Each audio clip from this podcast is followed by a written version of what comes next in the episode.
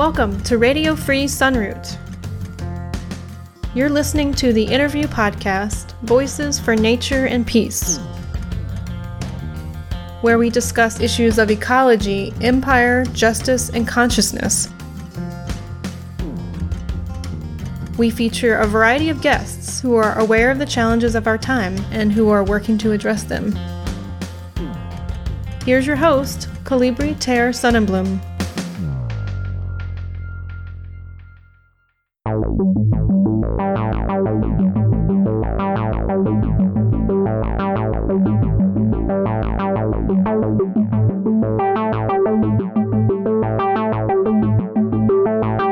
People and Plants on the Move Together, featuring Zach Elfers. Zach Elfers was raised in the Piedmont of the Mid Atlantic, but has traveled widely around the lower 48 states. He is a student of the plants who has learned from mentors, elders, and most importantly, from living outside, spending as much time as possible with the more than human world. His areas of interest include ancestral ways of subsisting, living, and knowing, and his work is focused on growing and promoting bioregional plants as food, medicine, and as the foundations of our subsistence economies, rather than the imported and ecologically destructive colonial agriculture.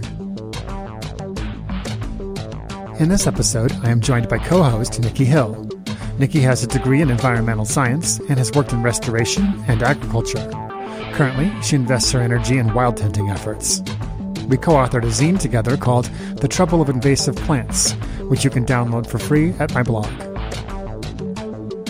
In our conversation, we discussed how certain ecological concepts are popular but flawed, the racist origins of anthropology, the forests of Laurasia and the Arctotertiary geoflora, prehistoric and pre agricultural human relationships with edible plants, the Wilderness Act, anthropogenic fire, the question of whether fire is good or bad, disconnection from nature in mind and in reality, the conceit that science is absent of value judgments, and Zach's nursery work. If you like this episode, please share it on social media and subscribe to the podcast so you don't miss any future episodes. To support this work financially, you can make a one time donation to username Kollibri at paypal.me or at Venmo that's K-O-L-L-I-B-R-I. You can also become a member at patreon.com slash kollibri, where you'll get early access to new episodes, exclusive digital content, and goodies mailed to you. Now here is Zach Elfers, as interviewed by Nikki Hill and me.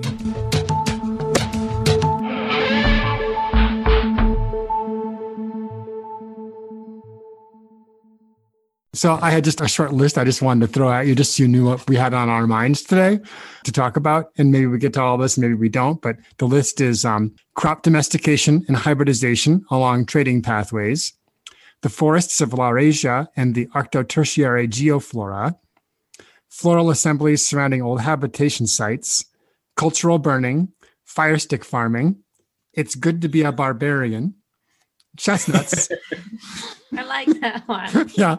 And and of course we want to talk about the Future Forest Plants Nursery and all the all the plant work you're doing. So Wow, that's a lot of topics. yeah.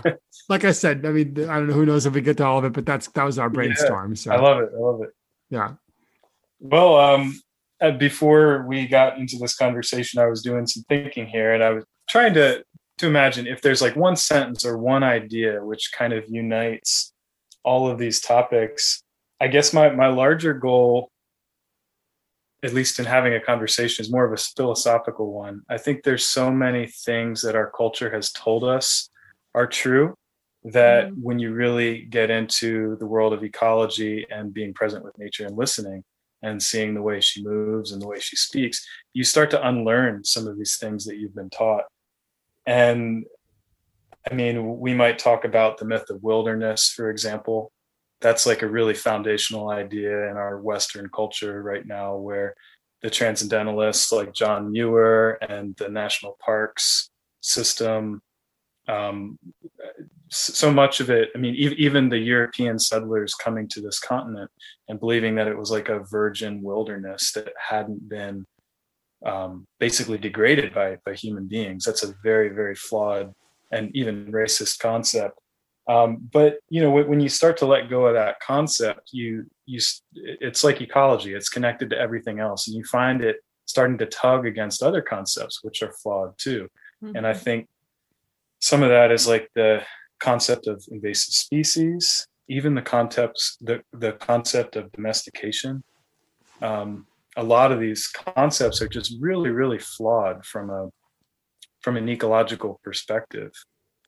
Yeah, it's like um, I've been seeing a lot of those same things, just feeling being out myself and just in my own living and then research that I do. And that line is like so blurry to almost be completely nonsensical. Like I understand mm-hmm. that um, as a culture and to live one's life, we're trying to find some kind of guidance or direction, especially together. but um, I, I think that those things maybe only are useful if we remember that they're very blurred lines that we're creating. this is mm-hmm. kind of where I'm at um, lately. Yeah. In in science today, we really love to categorize and we love to put things in boxes and and group them on the basis of differences. And I, I, don't think that that's the way evolution works. Evolution really thrives in areas of gray. And it's it's like that gray area where all the all the livingness happens. And mm-hmm. then you know the scientists come by and they look at the pieces and they say well this we, we could put this in that box over there and that that other box and there's definitely use usefulness to that um, but yeah, the, the real world is complicated and nuanced. Yeah. Subtle. Yeah, we've had some conversations with some really awesome uh, ecology researchers recently. And um, talking to them, it becomes apparent too that uh, science is not like a defined process either. it's not a defined um, practice. It's at its base it should be uh, it's it's obs- continual observation correct but in that mm-hmm. process this language making comes in with whatever we're doing we're like mm-hmm. trying to create a language so that we can relate to each other really. But um the way that science is presented is different than it's understood when you're in it. Like uh, people are still finding nuance but then the language gets taken over by the culture and used in these ways that it wasn't originally meant to be used either. It was like just a budding concept to describe something, but now it's like loaded and has all this baggage that gets carried through the culture and it takes a decade lag time or more to start to reinvent the conversation again. It's pretty fascinating actually. Definitely. That that actually is a really good lead in to uh, something that I've been thinking about lately is the origins of anthropology. Mm. Um, I, I, was recently turned on to the fact that the word anthropology descends from a man named James Hunt, who was a, a British guy, and he he founded the British Anthropological Society in the 1800s. This was around the time of the ending, the closing of the Civil War. So this was the 1860s. It was a time where, um, oh well, basically the reason he started anthropology was to defend the idea of scientific racism. It was all about. it, it was all about like the study of man like how did we become how did we go from these primitive lowly people to the advanced you know white westerners that we are today and it, it's interesting that this was happening in the 1860s because you know over in america we were having the civil war which it was definitely in part about slavery that was a that was mm-hmm. a significant aspect to it and here here in britain or overseas in britain um, you know that this was the the historical origins of of anthropology as a as a discipline. And you know since then anthropologists um, I, I, think some of them are aware of this history and some of them accept it and some of them try to kind of deny it or, or push it aside but um, and that doesn't mean that anthropologists are racist of course i mean there, there's a lot of really wonderful anthropologists out there but that that primary framing of the discipline still has baggage in the Mhm. field that hasn't been worked out. Yeah, for sure. It seems like there's a lot of ideas left over from about then. Uh, I I often refer to that as the the Victorian age. You know, I think that was still within the Victorian age, wasn't it? The 1860s at the beginning, maybe or middle, but Mhm. and it, in the popular mind, it seems like there's a lot of ideas um, about science or about different things that still are kind of from that time. You know, like like like the lag time that Nikki referred to before is in some cases, you know, many decades long between between uh, scientific discovery or discussion and then and then how it is that the popular mind understands it or how it how it comes out into the culture. I mean, you know, a lot of things that have been known since the since the 1960s have still not gotten out into the popular culture when it comes to um, you know origins of civilization and the Neolithic revolution and some of the a lot of the things that you talk about and that we talk about. A lot of understandings are still stuck back there, not realizing all the different you know research that's been done then and all the new research methods too because you know like uh, things are being done now with with with genetics that that wasn't being done 30 years ago or 40 years ago and now being able to see where things come from from that. I mean the stuff's really fucking fascinating honestly you know? And and i feel like a, a lot of it isn't actually getting out to people yet you know Th- I've read was reading this book. I'm still reading it, but it's called The Next Great Migration. Uh, I forget the Hmm. woman's name, but it's it's a wonderful book. She's tying in uh, human migrations with other migrations and the history and the flux of it. But uh, she mentions in there that like tracking migrations of animals, for instance, they've only actually been able to do that since like 2006 or something to like fully track every moment that an animal is moving. So we have all these Hmm. ideas about how things migrate too, but it's very recent that we've even had the capacity to see what they're doing all the time. Hmm. right because of gps and satellites and this kind of thing yeah. right Mhm. right because obviously we knew something before but not on maybe on this on a scale that she's talking about Yeah. The scale of like, you know, continually watching them. Mhm. Like you could get pings, I guess. There was something about ping. I'm I'm not using the right terminology, but right um where they were like getting a picture by different pinpoints, but Mhm. now they can see the whole thing and they're finding that Hmm. you know some of the migrations they're not all doing it together Mhm. some groups will like some of them go this way and some of them go that way and they never knew that they went that way before Ah, right you know Mhm. so it's just was It's a- almost as if every being is an autonomous individual and can make Huh. their, you know, like yeah, right like we all have free will and we all choose. Huh. yeah. It's not all predetermined. They're not just acting on instinct like automatons. Mm. yeah.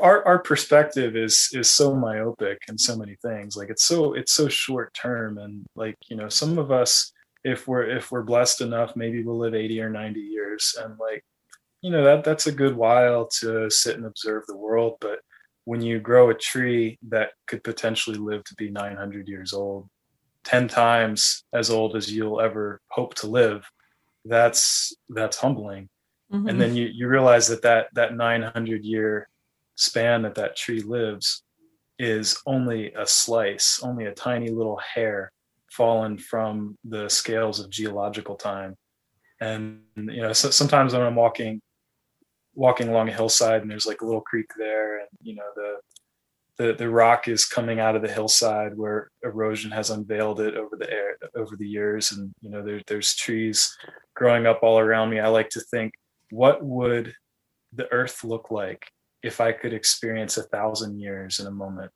Mhm. The ground would be flowing like liquid. right We would be in a we would be in a turbulent, roiling reality. And it, it would be like we'd be like foam on the ocean. Mhm. And and really this is what we are on this planet, Right. on this pale blue, blue dot. We're just foam on the ocean. And you know, we're just we're just basically riding that wave where geology is rising up out of the earth with um, volcanic eruptions and you know, tectonic activity. And then there's the other force of erosion. You know, and, and water is a very central player in all of this. And it's, it's such, it's such a beautiful, such a beautiful unfolding. Hmm. But we, we so easily forget that there is this vastness to time that we, that we aren't privy to. And so we see the, we see a native plant, for example, and we think, we see it here now we know it was here 50 years ago because you know our the previous generation remembers it. And from our from the evidence we know it was here 500 years ago. Mm-hmm. and then we have more evidence we know it was here 5000 years ago.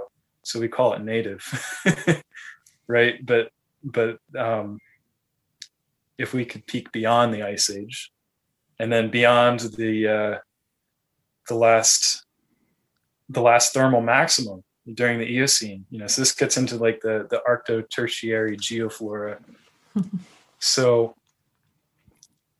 a lot of the deciduous trees that we have, specifically like the hardwoods, like the oaks and the birches and the sassafras and the um, you know the, the linden trees and even some of the deciduous conifers like the tamarack and the dawn redwood and the bald cypress, they actually evolved near the, the North Pole. So mm-hmm. d- during the Eocene, the climate was so warm that you had alligators and palm trees growing up in Nunavut, like off of like Ellesmere Island and Heiberg Island, which is if you if you look at Nunavut on a map, it's like one of the northernmost provinces of Canada. It's adjacent to like the Yukon and, and, and Alaska. It's basically north central Canada, as far north as you can get. And Ellesmere Island and Heiberg Island are actually um, Arctic islands that are fully within the Arctic Circle, and mm-hmm. they're coterminous with like central and northern Greenland. And in in those days, the climate was so warm that alligators and palm trees could survive in that climate. So imagine you're a mm-hmm. tree growing in the in this climate, and cold is not the problem. Cold is nothing to worry about at all. But what happens in the Arctic winter? Dark. The sun go the sun goes away. It's very dark. Yeah. Months at a time so the, with no sun. right. And if if if your lifeblood is made by photosynthesis, it's like, well, what do you do? But may as well drop these leaves and go dormant and conserve my energy. And then when the sun comes back, I'll push out buds again. So that that whole pulsing cycle where um, deciduous trees are growing and then dropping their leaves is perfectly timed for the Arctic winter. What happened is the climate started to cool, and as the climate started to cool, these trees started to retreat further and further south. And then they also found that this adaptation for low light helps them adapt to the winter. And mm-hmm. so so now these now these trees like the, these deciduous hardwoods really thrive in areas where there's a seasonal cycle of cold. And uh, yes, so I mean, what what that teaches us is that evolution, like we can certainly learn a lot of things by staying put, but we also learn a lot of things through movement and we learn a lot of things through change changing conditions changing habitats change changing geographies. Yeah. the the history of the flora of this planet is a history of migration and different adaptations are picked up in different areas. And as as movement continues to unfold and unfold those adaptations compound against they compound upon each other. And what originally was an adaptation for low light conditions becomes an adaptation for cold winters. Yeah, I think that's a, a fascinating point to bring up is that uh, evolution is not necessarily linear. Like, uh, again, some of these ideas are stuck back from their inception. That, like, evolution is this long, drawn out process that has a particular relationship and a particular outcome. And that it's in, incapable of being spontaneous which might mean that it has these genes and genetics, as you're saying, for one adaptation, but it can easily use them for another one because why not? I mean, mm-hmm. if it works. So I don't know. In in all of these conversations lately, it just seems to me that it's it's this linear, uh, this focus on a linear progression that seems to get in the way. Like that's a part of the mm. baggage mm. that happens is it becomes a very long, straight brushstroke instead of Mm. just trying to describe a piece of a process that can go many different directions at many different times, you know. I, I read what you wrote about about the um that that was the Arcto-Tertiary geoflora, right? That you were just talking about. That was the Yeah. the treat, right? So I just I just love saying that Arcto-Tertiary geoflora. um, so I'm I read I read you I read where you written about written about that before, and these plants came south, and then you sort of described that um, after more changes happened, that the the descendants of these of these species ended up being basically in three different places around the the, the world and in the eastern United States where you are in the um Siskiyous in the Pacific Northwest and then in um, China somewhere. Yeah. So basically, um, the evolution of like the oaks, for example, and the, the hickories and the walnuts, and um, a, a lot of other a lot of other family groups um, that are that are in that category of deciduous hardwood. They have their birth around 56, well, maybe 66 to 50 million years ago. And so 56 million years ago is considered like the the Eocene is is that geological age. And that's when the climate was really, really warm. And it it stayed warm for millions and millions of years, but it slowly started to cool and slowly started to cool. So by the Miocene, um, 20 million years ago, it was still warm and humid around much of the globe, but um, was becoming more seasonal.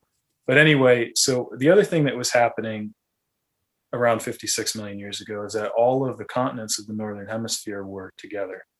So you had you had Europe and Asia and North America were all one massive continent, and that's what they call Laurasia. So um, Hmm. um, Laurentia comes from the Craton, which which I'm currently living on, which is like the really ancient landmass of eastern North America, and it's kind of bordered by the Canadian Shield and the um, the Appalachian Mountains to the east, and um, and then Laurasia, you know, Asia obviously is is Europe and Asia. So you know, this is taking on that that geological um, perspective again, where you've got tectonic activity and like the continental masses are not static. They're not they're not static by any means, you know, and we've got um, cratons, which are kind of like the um, the the bulk of the the interior of the landmass. So there's a craton um, out where you guys are. I don't know the name of it, and then there there's one in the east. And basically, the Rocky Mountains, when they rose, I think they united the the two cratons of of what is now North America. Um, and then there there's a craton up in um, northern Europe, like Scandinavia and the, the Baltic states. That that makes up a, I think they call it um, the the Baltic craton. And then there's one in you know Central Asia and um, a- anyway, I, I don't know all the all the cratons, but um, you know you, you can imagine a time when all of the northern hemisphere was together. So as as the climate starts to cool and this arcto-tertiary geoflora starts to move south, it's not encumbered. It, it doesn't have three different continental masses to disperse into. It just Hmm. has one. Okay. It just has one area. It just goes south, and so Right. it, it goes goes across North America from the west to the east, and it goes across Europe and Asia from the west to the east. And there's a lot of interchange for millions of years. You know, this is kind of like a like a like the boreal forest. You know, it kind of Mhm. circles the whole globe, and it's it's really similar all around the globe, and that's no accident because it's it's left over from when the continents were together. So Mhm. you go to boreal forest all around the northern hemisphere and you can see pines you can see spruces you can see birches um, yeah as the continent started to fracture this would have happened um, I- i'm a little fuzzy on the exact date but basically by about 34 million years ago they were separate. Um, they, they had started to, to separate i think around 66 million years ago but there were um, probably some land bridges over the the North Atlantic, which just like Beringia um, once connected Alaska with with Russia, there were land bridges over the North Atlantic, which basically spanned probably around the area of like southern Greenland, Iceland, Ireland, into the British Isles. Um, so the, those land bridges um, were, it's thought that they were around in the Eocene and also probably later in the in the Miocene. So again, they were ephemeral. Like the land bridge wasn't there until it wasn't. It was there and then it went away and then maybe it reemerged a few more times. So there's a lot of similarities between the, the flora of the deciduous hardwoods in Western Europe and Eastern North America, for example. Like we have, like in the British Isles, there's Quercus robur, which is the, the royal oak. And it's actually really, really similar to our Quercus alba, the Eastern white oak. And then here in the East, we have ramps, the wild onions, Allium tricoccum. And in Western Europe, they have ramsons, mm-hmm. which are Allium ursinum. And they're a very, very similar onion. And then the European beech, the the Fagus sylvatica, is really similar to our Fagus grandifolia, our, our American beech.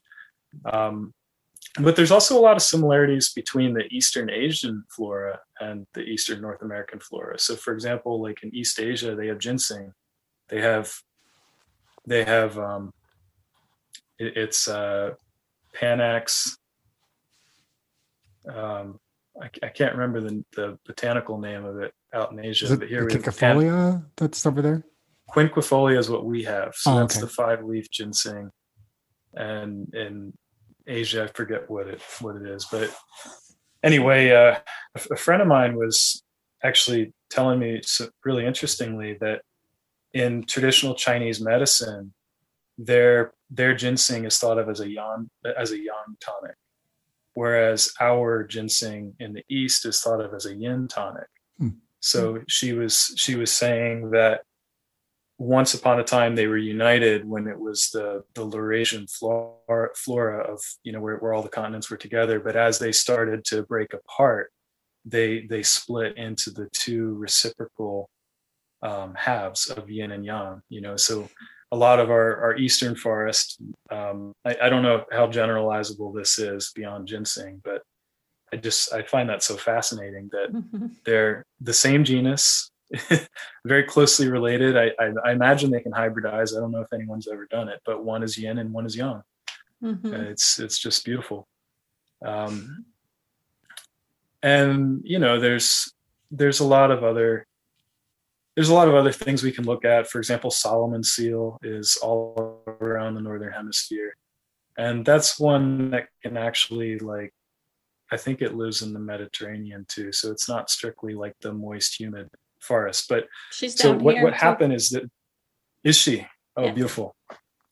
Um, as the continents broke up, the climate started to shift too. So, so during the Eocene, when you had this thermal maximum, with the heat, you there was a lot of humidity too. So, the these kinds of trees that we're talking about, these deciduous hardwoods, really like they really like those moist conditions. They like a good amount of rainfall. They like a high amount of humidity. So as the continents broke up, that also changed the climate of of the continent. You know, it caused some of the interior portions of the climate to the interior portions of the continent to dry up in different ways. So, for example, like I think that the Tarim Basin and like the um, like a Central Asian desert was created through a combination of you know the continents breaking up, but also the Indian subcontinent slamming into Asia to to cause the Himalaya the Himalayas. Hmm. So that that's a very young mountain range. They say it's she, they say she's still rising. Um, and I think that again is you know the kind of thing that's happened in the last 30 40 million years so this this um, but anyway, as the climate started to change, you had portions across the western western parts of North America where the climate was no longer conducive to these deciduous hard, hardwoods, which like the heat and the humidity and the high rainfall. So they started to become more restricted to the the eastern areas where you you got a lot of um, you know the, the Gulf Coast current is really important for um, creating those those warm and humid microclimates and also the proximity to the ocean Um, so yeah, the the and but then you know you had um, with the the Miocene, things started to cool a little bit, but it was still the whole Earth was still fairly warm. By the Pliocene, so this so the Miocene was started about 20 million years ago. The Pliocene started about 5 million years ago. That's when we really started to go into the ice age mode. And um, when when that happened, you had a lot of the extant flora die out. So, for example, there was um, Tree of Heaven, Ailanthus, and the, um, the Paulownia were in the fossil record of North America. And Paulownia didn't die out until five million years ago during the Pliocene with the Ice Age. The Tree of Heaven was around in the during the Eocene throughout North America. Oh, so wow. you know nowadays these are these especially in the east in the eastern U.S. are considered like two of the the worst invasive trees, Paulownia and Ailanthus, and the reason they're considered so terribly invasive is because they integrate into our ecosystem really well. You know, mm-hmm. you can have an old growth forest and Paulownia seed blows in, or um, tree of heaven seed blows in, and there's a chance they'll grow if there's a gap in the canopy or whatever. And you know, they there's no studies that show that they actually outcompete native species. Uh, correct me if I'm wrong. I don't know of them, and my observations have basically told me that no, they don't outcompete native species, but they can definitely make their presence known. Um, but yeah, m- maybe we should, you know, when, when we think about this geological perspective and we realize that both of these species are in the fossil record, it makes sense that they live in this habitat. This is mm-hmm. this is the kind of ecosystem that they evolved to be in. They evolved to be in deciduous hardwood forest. Do you do you know of any um, plants that have gone the other way from here to to China and those in these corresponding ecosystems?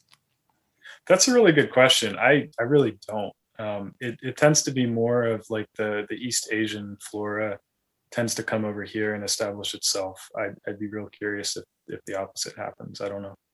Mm-hmm. Mm-hmm. A lot of what you look into um, and that fascinates me is how plants have been moved around by human activity over time. Yeah, I mean, I just I just learned the other day from Robin Wall Kimmerer that the the most common uh, piece of food that's found in archaeological sites in North America is hickory nutshells. Huh. Um, you know, so that that's a species that human beings have a really deep relationship with. We've been um, archaeologically at least 8,000 years we've been relying on them as a, as a staple food. Um, now the, the hickory nut now grows its center of diversity is in Eastern North America. So people think that the hickory genus probably emerged maybe in, you know, the, the Eastern North American region but you know it's it's it's all it's all uncertain what so back back to this idea of like geological time hickory actually was all over europe before the last ice age during the pleistocene it, it probably died out less than 5 million years ago maybe even less than 2 million years ago wow. which in geological time is the blink of an eye so right now we're in this unique situation where the uh, the hickory didn't um, didn't repopulate after the ice age. It, it, died out but it survived in North America. So now we can bring shagbark hickories and other kinds of hickories to Europe, and they grow really well. It's like reintroducing a native species. Mm-hmm. Um, but anyway, so the question of people moving plants, um, yeah, that's that's. I mean, it's it's a big subject, and I guess I'd have to think of a particular plant first. But there, there's been a lot of anthropogenic range expansion um, I, I, think if you look at the the deep history of of humanity and you you realize i mean first of all we're a really interesting animal. We have these you know these these hands with these opposable thumbs. We're able to do a lot of things. You know there's other creatures that have hands like this. There's like the rest of the apes. There's a lot of the monkeys raccoons even possums. Um, but we have combined this opposable thumb thing with bipedalism and you know eyes in the front of our head like a predator you know so we, are kind of engaging with the world in in in that kind of relationship. And we're we're also really good biomimickers so we're we're able to do a lot of things that other animals can do. For example we can make dams after watching the how beavers work. We can make animal skins and we can clothe ourselves so we don't need to grow the fur ourselves mm-hmm. but we can also plant seeds we can grow trees we can grow nut trees fruit trees we can grow cereal grains we can grow root vegetables we can grow all kinds of things and on one level every every being is involved in what the ecologists call niche construction or if you get into like the permaculture world, Bill Mollison would say that everything gardens. Um, and, um, you know, native people talk about the original instructions and how every every spirit of the earth is is basically given an original code which is which is what we do um, here in the planet. So in in like the the broadest sense a, a, being comes and eats a fruit tree. They spit out the seeds and the fruit tree grows right so th- there's a there's a question in anthropology which is where at what point did humans become intentional agents in that process Right. Did mm-hmm. humans, right. instead of just accidentally planting things where we happen to go along, when did we consciously decide that this was a life way that we were going to, to carry forward?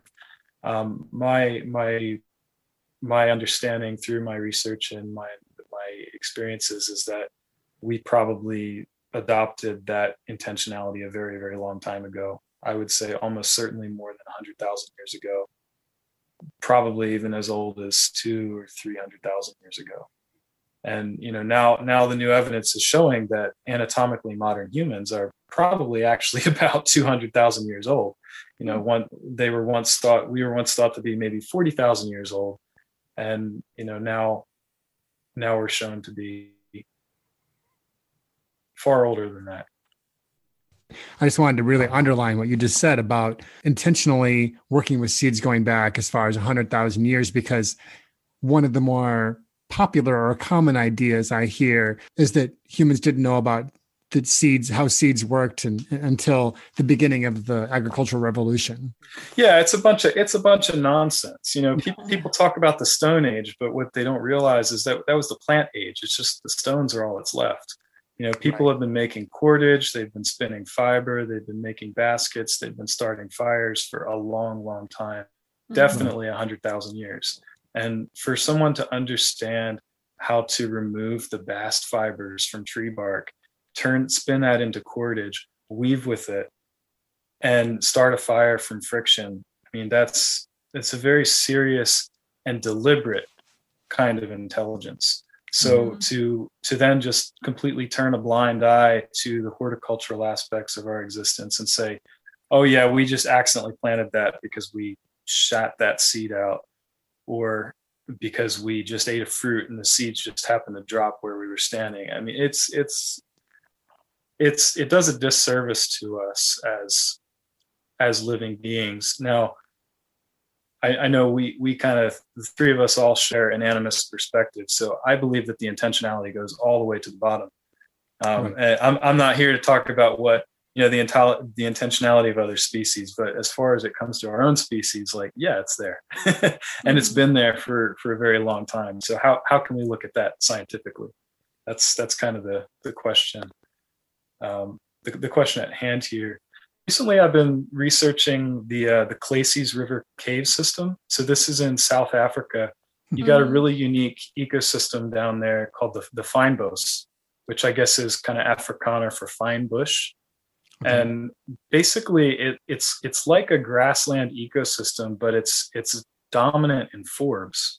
So th- there are some grasses there, but it's uh, it's just a really interesting ecosystem because it it kind of looks like a prairie or a savanna, but most of the species are are, are forbs. For people who don't know what the word forb is, can you just explain that real quick?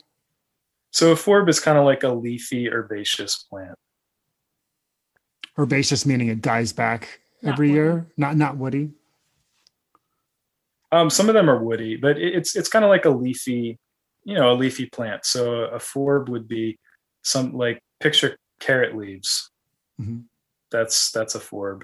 Okay. Um, you know, versus wheat, which is which is a grass. Um, so so anyway, th- this this fynbos ecosystem is a narrow strip along the the South African coast, and about 190 to 120,000 years ago, this is the cradle of where that we find the first anatomically modern skeletons. Wow. And so they, they Hmm. tended to have um, shelters in the cave systems down there. So you had like Tsitsikamma Cave, the Blombos Cave, the Klasies River Caves. And there's some researchers right now who are actually noticing that there's unique flora assemblages that Mm. surround all these caves where our first ancestors came from and, and actually down in south south africa the the people who find rock art have learned to tune in to look for certain kinds of flora because when they can see that flora they're like oh that must be an ancient habitation site. They go there they find the rock art and voila you know? So it, it it's it's kind of this this interesting um interesting factoid i guess or, or, confluence. But so what these scientists are doing now there's like uh van wijk and uh some other names I, I can't remember off the top of my head but they've looked at the the charcoal record that surrounds these cave systems and they've looked at ancient seeds that are stored in the soil.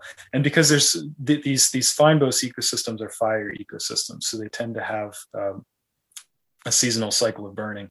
Cli- the the climate's more like seattle where they don't really have a lot of freezes but you know occasionally you get you get some temperatures maybe into the 20s but you know it's, it's not really like uh you know it's more of like a kind of a maritime um, coastal climate but it's temperate.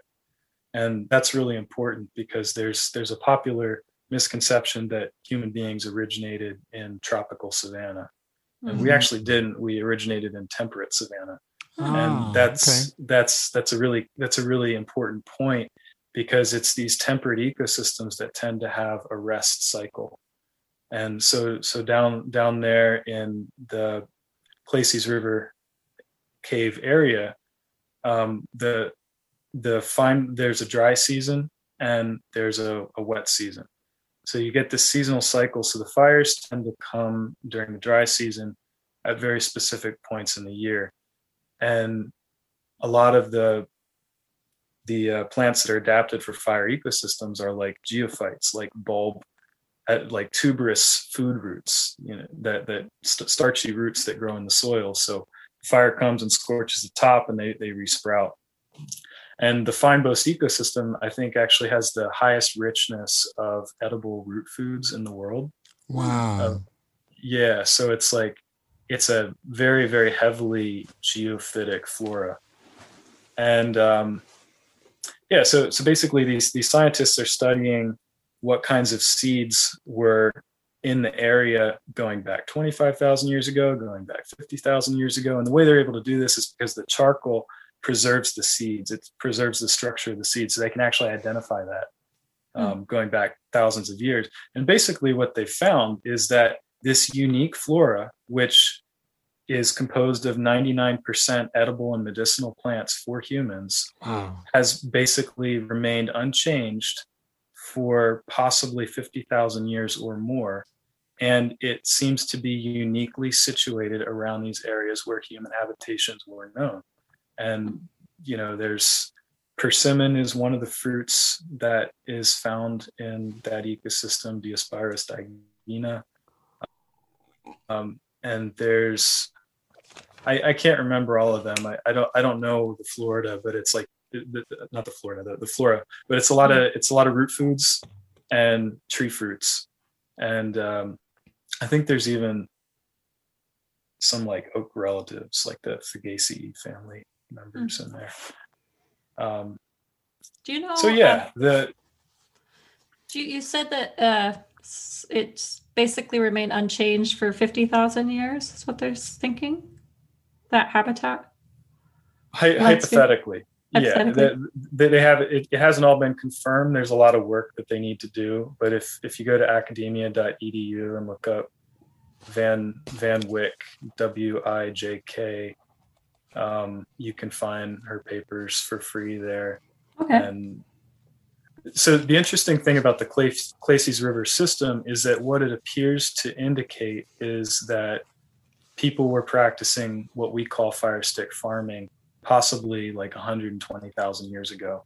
Wow. So basically, this fynbos ecosystem, which is a thin strip along the coast of South Africa, when it would seasonally burn, um, and a lot of that burning was anthropogenic, um, people would go and they would scatter the seeds of you know their the favored foods you know the root foods the fruits and things like that and then you know while while the vegetation is gone that would give a competitive edge to the seeds they were sowing uh, right right. And then of course they're using the digging stick to dig up these roots. So there's some tillage of the soil there.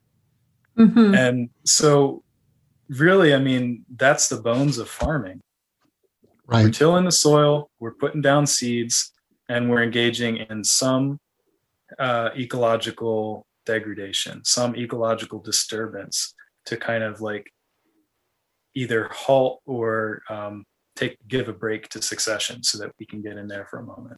Mm-hmm. And, and that it really looks like archaeologically that that's been going on for at least 120,000 years. That's fascinating. That's just fascinating. Yeah. I, I, I also noted that you mentioned the, the, number of roots there, and I feel like um, root crops as a food source are really um, underrated in these in, in, these discussions a lot. You know, we think about you know more you know older humans, and, and we immediately think about you know people throwing spears and and bringing down mammoths and this and that. You know, but it seems like uh, root root vegetables were actually a very important part of the ancient diets. Totally. It seems like a lot of the anthropologists who have tried to put percentages to things tend to say that like 80% of our nutrition was vegetable matter. And of course, a hmm. lot of that's going to be your staple roots. So it, it's really nice to like romanticize the mastodon hunters and all, you know, all, all that stuff. But like it probably never really accounted for more than like 20% of our mm-hmm. diet. Mm-hmm. I, it, that's an important percentage, of course. You know, I'm not right. I'm, I'm not knocking it, but it's like that. Like we are not. That's that's another myth. Is that like the the cavemen lived on flesh, mm-hmm. and I think there's even research coming out now that shows like the Neanderthals primarily were vegetarian, mm-hmm. which just just to- totally to- totally flips the scale of you know what what we thought about our ancestry.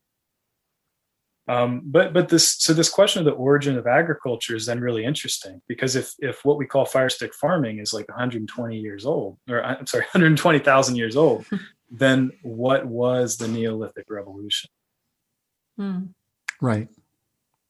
Right. Um, I mean, there are some differences. Yeah. That's when they began using animals um, as part of the workforce.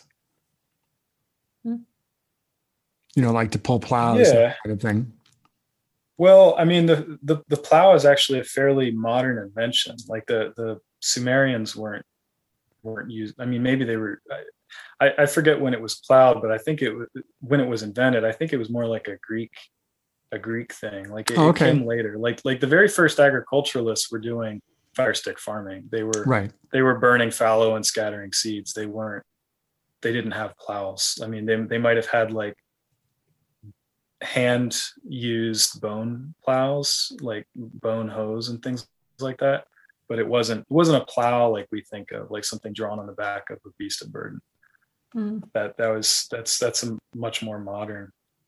Um, yeah, I, have been doing a lot of thinking about this lately, and I, I I don't think my my thoughts are fully resolved, but I'm really intrigued by this idea that agriculture is kind of the natural byproduct of human population expansion. So, you know, even in the upper Paleolithic, like 100,000 years ago, human tooth sizes were decreasing.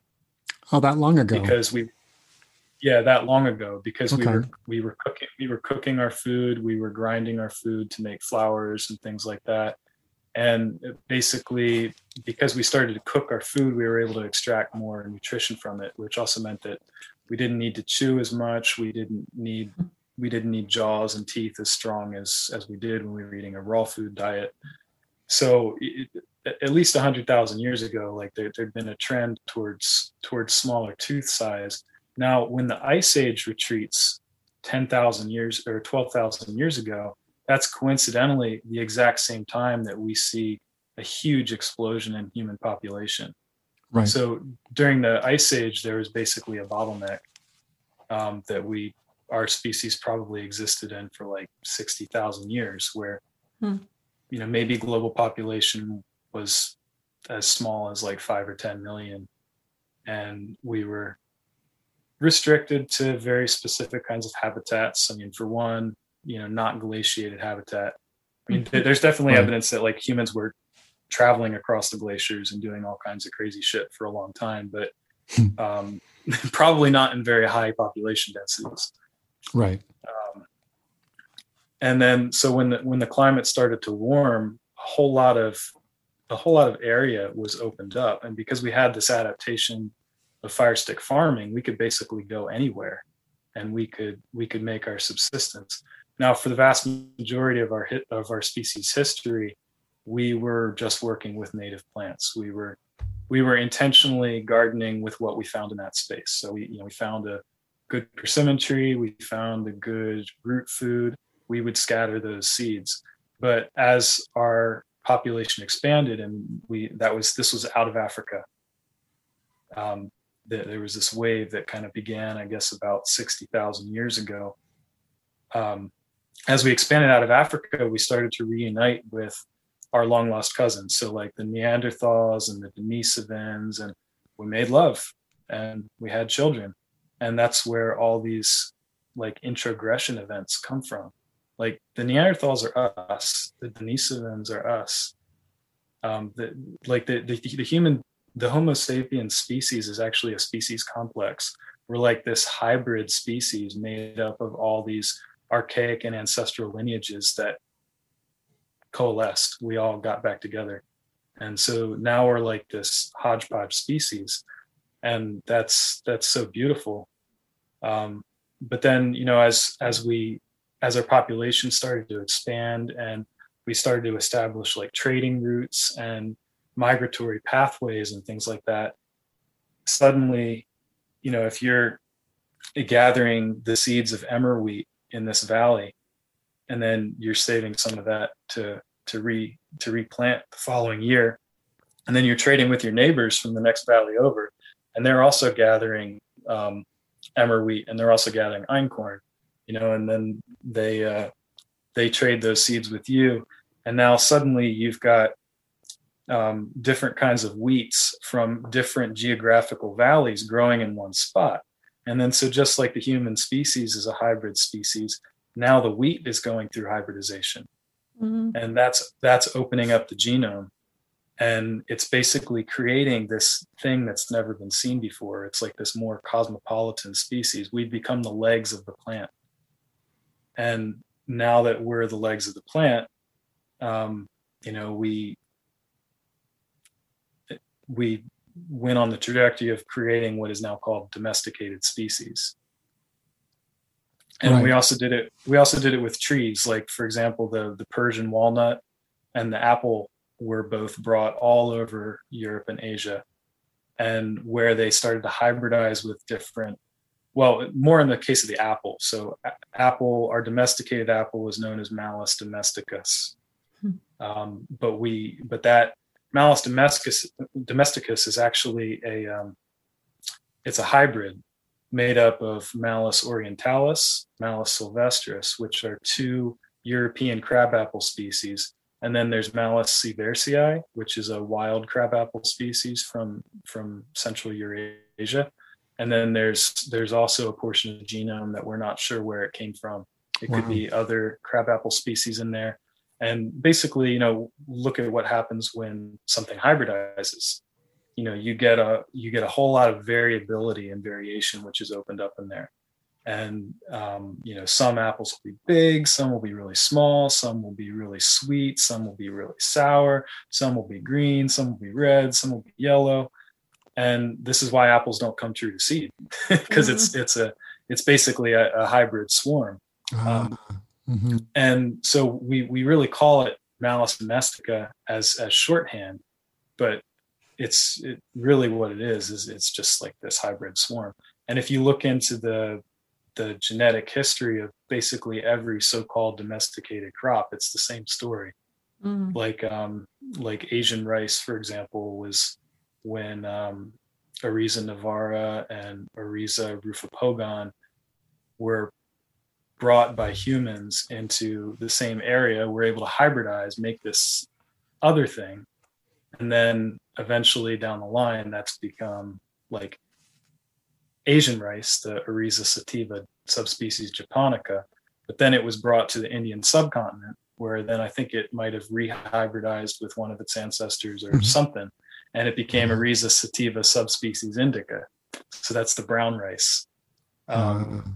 So the Asian rice is the white rice, and then the Indian rice is the is the brown rice.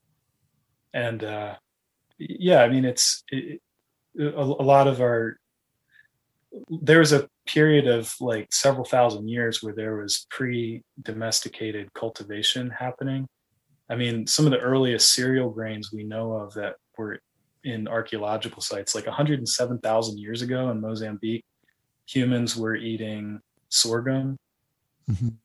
And of course it, it, was wild sorghum, but um, you know that that's that's a long time that we've been eating grain, and that so you know that I, when rethinking and reframing this issue of well what is domestication? What is the origin of agriculture? Then it kind of inevitably leads into this question well what is civilization? And like why are we in this mess?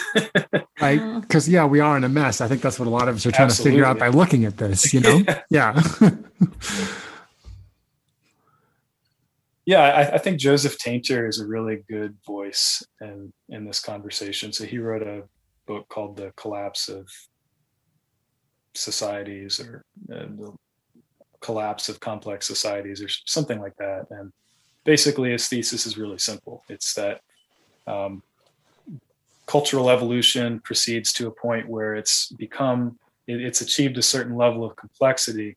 And then there's a crisis. And because that complexity is is inherently unstable, it collapses and the the process of collapse is a process of rapid simplification.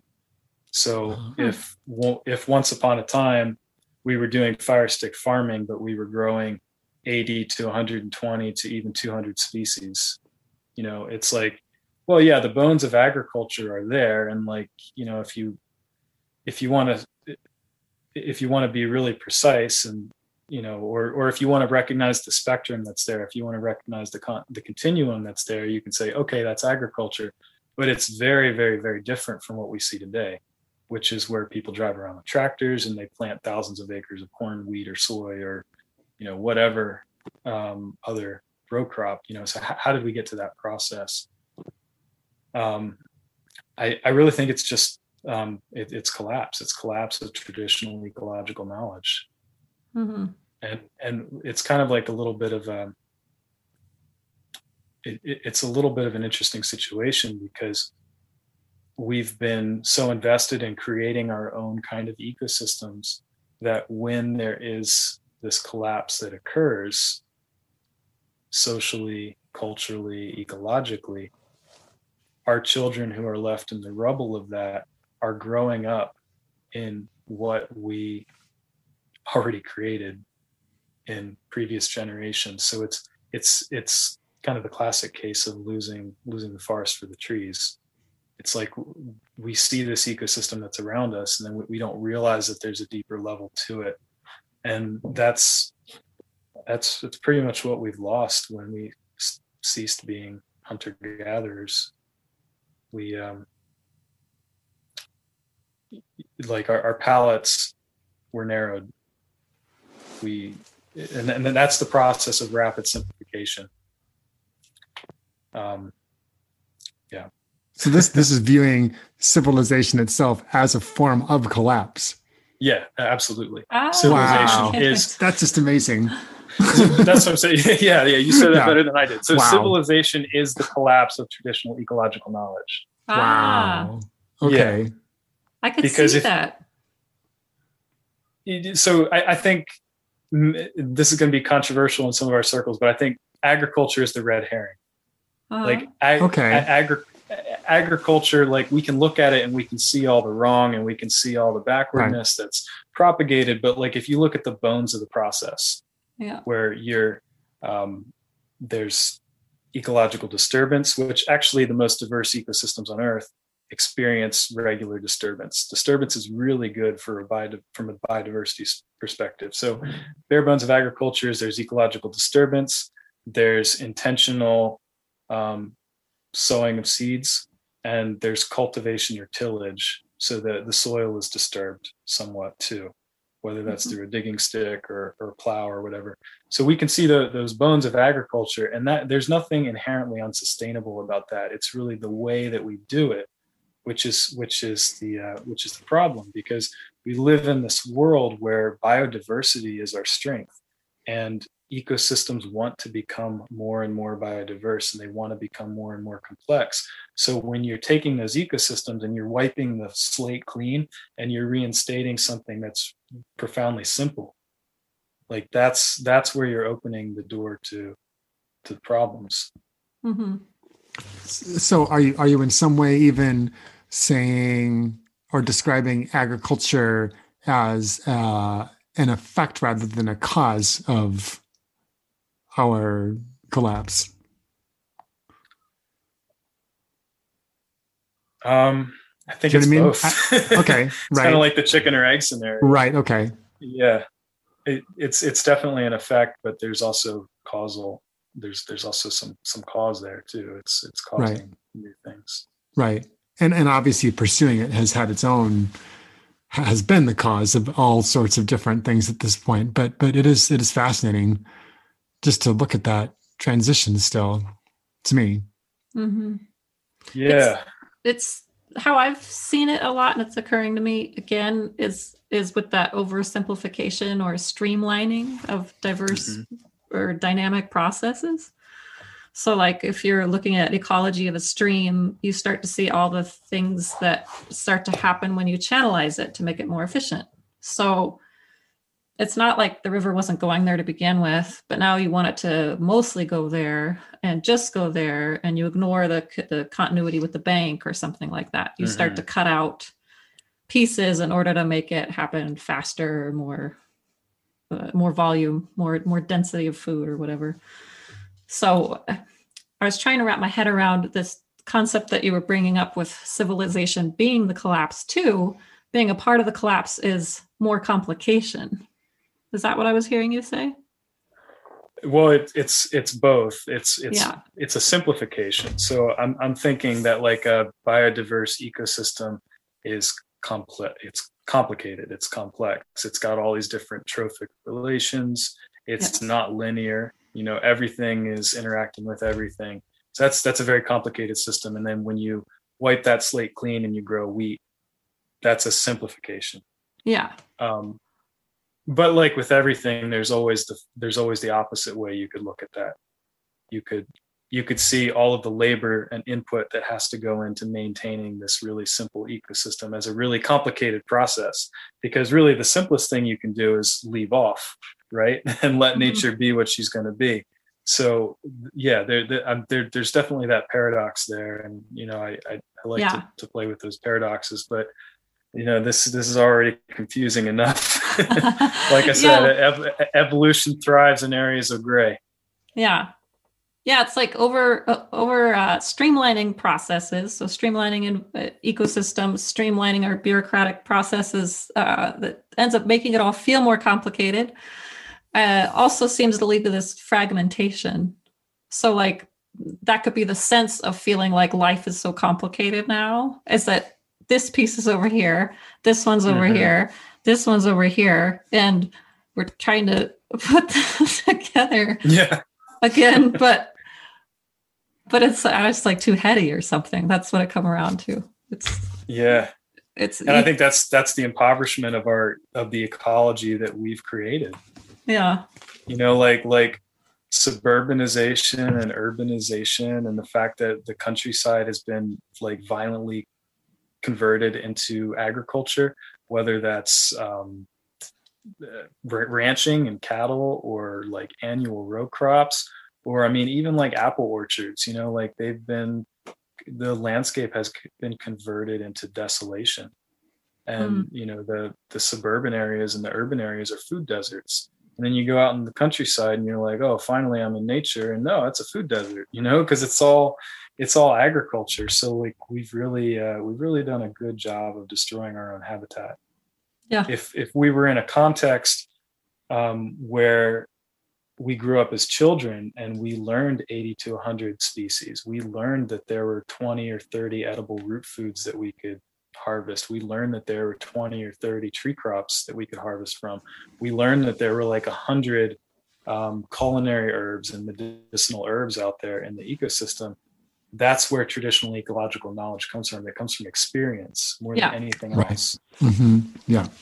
And so the, the problem is now that we've destroyed our habitat, the children who are being raised in the rubble that we've created, they there's no way for them to get the experience that they need to to recover that traditional ecological knowledge.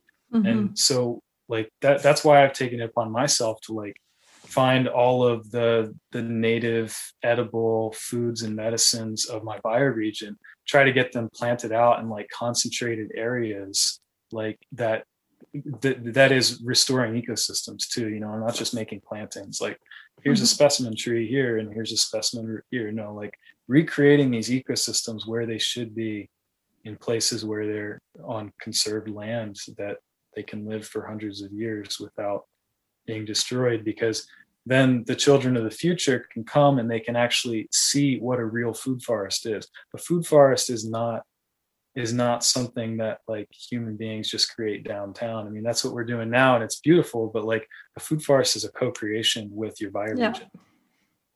You know, it's it's what's already there. And of course you put your intentionality to it and you work alongside of it.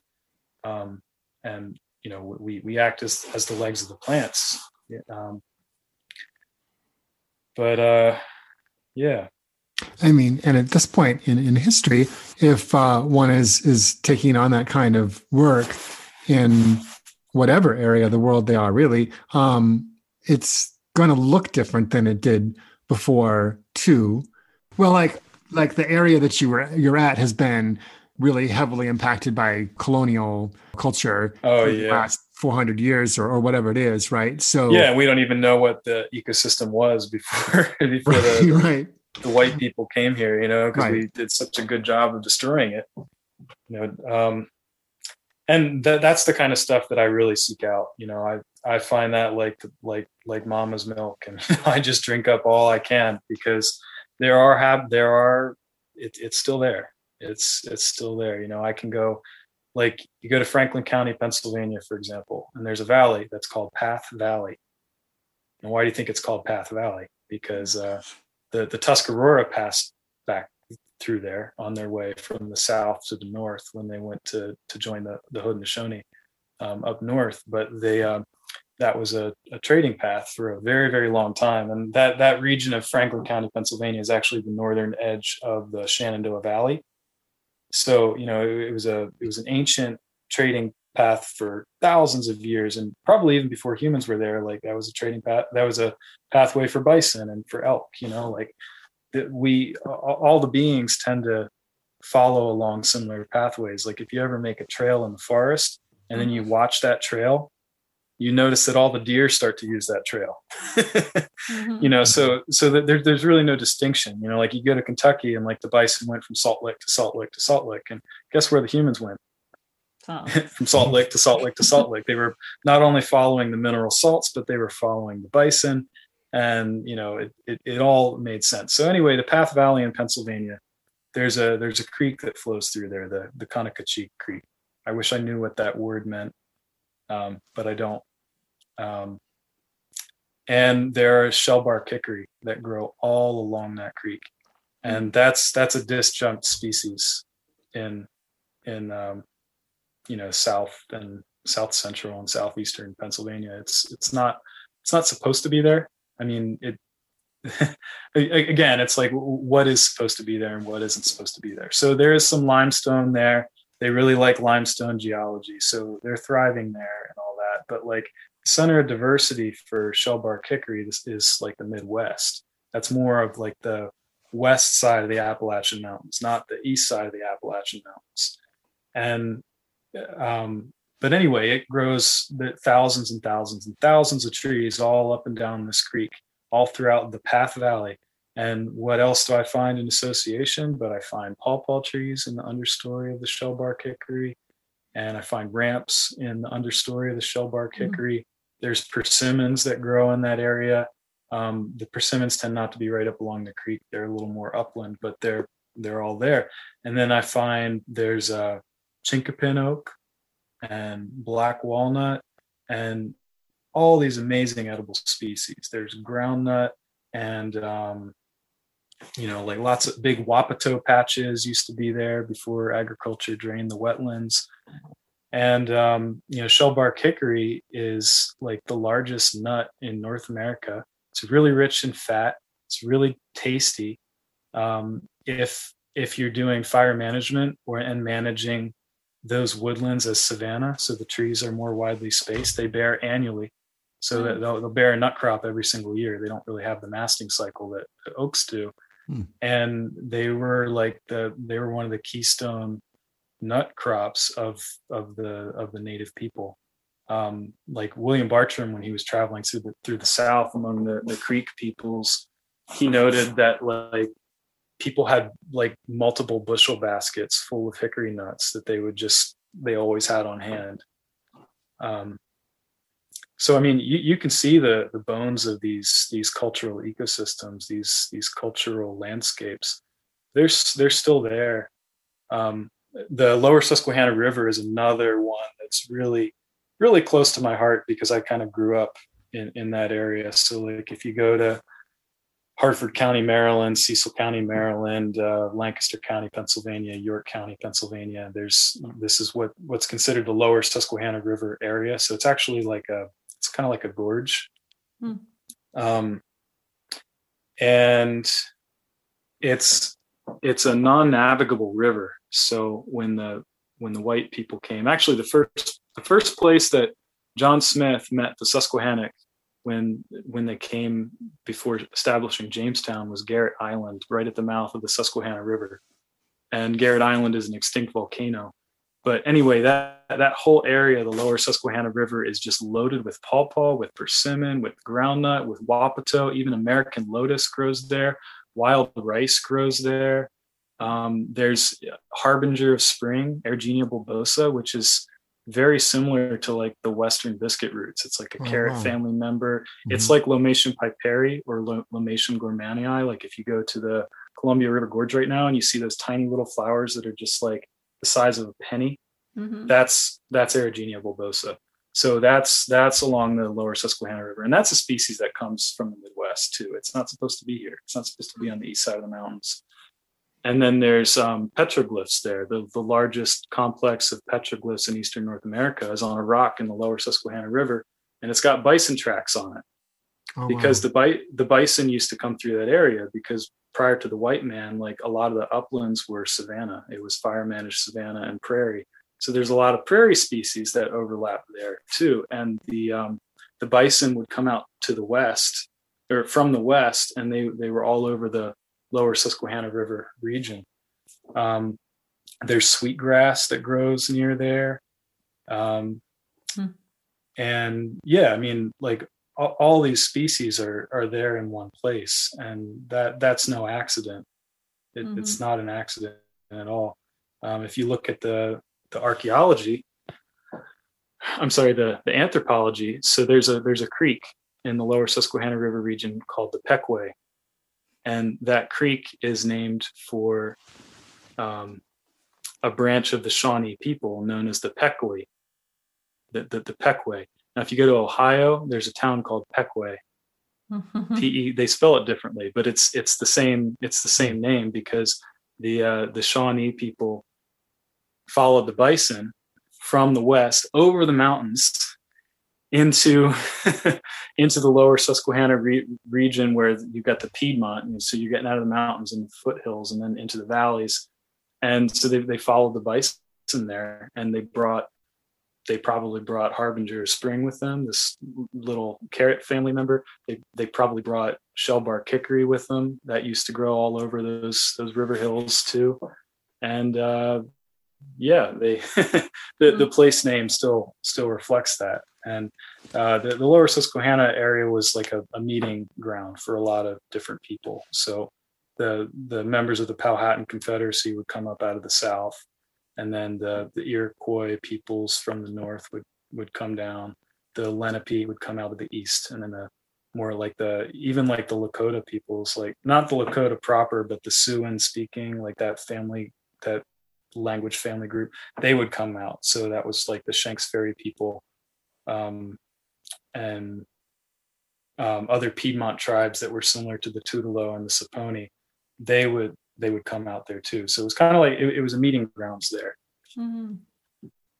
Yeah, yeah, I think I think that the you know the the point you brought up earlier, which what I was thinking about as well uh, in many different ways, but the direct interaction is like the piece that we're missing right. now. Like mm-hmm. mm-hmm. I've, I've been doing research to try to help people understand land management options, and it's a big learning curve for me too. And a part of me is like, there is there's no one way to do this. Like there yeah. really there just isn't. So I'm trying. It's all like about help. intuition, you know, like yeah. you you you develop a proficiency for something and that that just means that you've developed an intuition for it. And yeah, it, would just be so wonderful if we could all just intuitively interact with the landscape and do what's right. Yeah. For that, like for each moment in each place. Yeah, and maybe we would get more of a picture together if more of us were given ourselves and each other the space to be there and do that like this is the this is the part that frightens me or concerns me um i'm not really frightened. It's just what's happening. But but concerns me with like too many rules about how we're supposed to engage with ecology like so people mm-hmm. have a natural inclination to want to respond to something to respond to the world around them. We're we're fed all of these ideas that things are just in absolute ultimate collapse at any moment. Like that's so much to be raised with. Mm-hmm. Without also giving space for people to directly interact again without all of those ideas in their way like these ones are all bad these ones are all good but no meaningful reason for that other than it wasn't here before you know what i'm saying like mm-hmm that's that's the part that I, I, I find that people tend to treat the science of ecology as more of like a formulaic thing.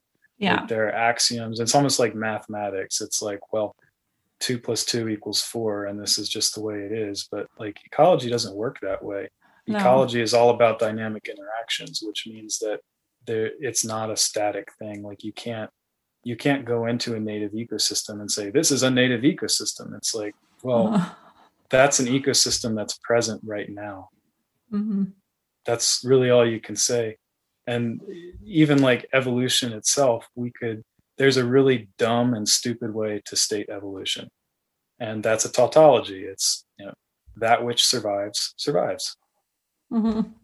That's what evolution is. It's just, it's just survival. It's not even survival of the fittest. It's just what continues to live and what continues to to go on yeah and I, I think ecology is is really similar it's like there's a really dumb and stupid way to state ecology which is just everything alive yeah yeah i mean everything alive and and that in, that includes us and that includes exactly. us, us being in there you know and that's what i find inspirational about you know these stories like like you were just telling you know is because it shows that well that we can you know there's i feel like there's uh, a lot of messages we get these days that are about you can't or that we can't or that's impossible or don't touch or you know I, there's where we're in a place where there's kind of a cultural discouragement of even trying to find these things again Mhm. It's like a, a cultural feeling of fragility. Like we don't quite want to touch anything because it's only hanging by a thread. And I, I, I kind of been wondering about this for a while now because my experience spending a lot of time camping is not that it's all falling apart, actually. I mean, that's not sticking my head in the sand either. Like, yeah, there's some big problems. There's a lot of shit coming down the road, you Mhm. know, but like, there's also this other thing happening all the time. There's this resilience. You know, watch the moles put seeds in their cheeks and watch, you know, like go way down into the ground. And I don't know the last time they came up with that same mouthful of dirt that has those seeds in there. They might have been down there 30 years Mhm. or longer. But uh, they're just not, I don't think the rest of life is playing by the rules the way we're trying to in that way, where we're making up this.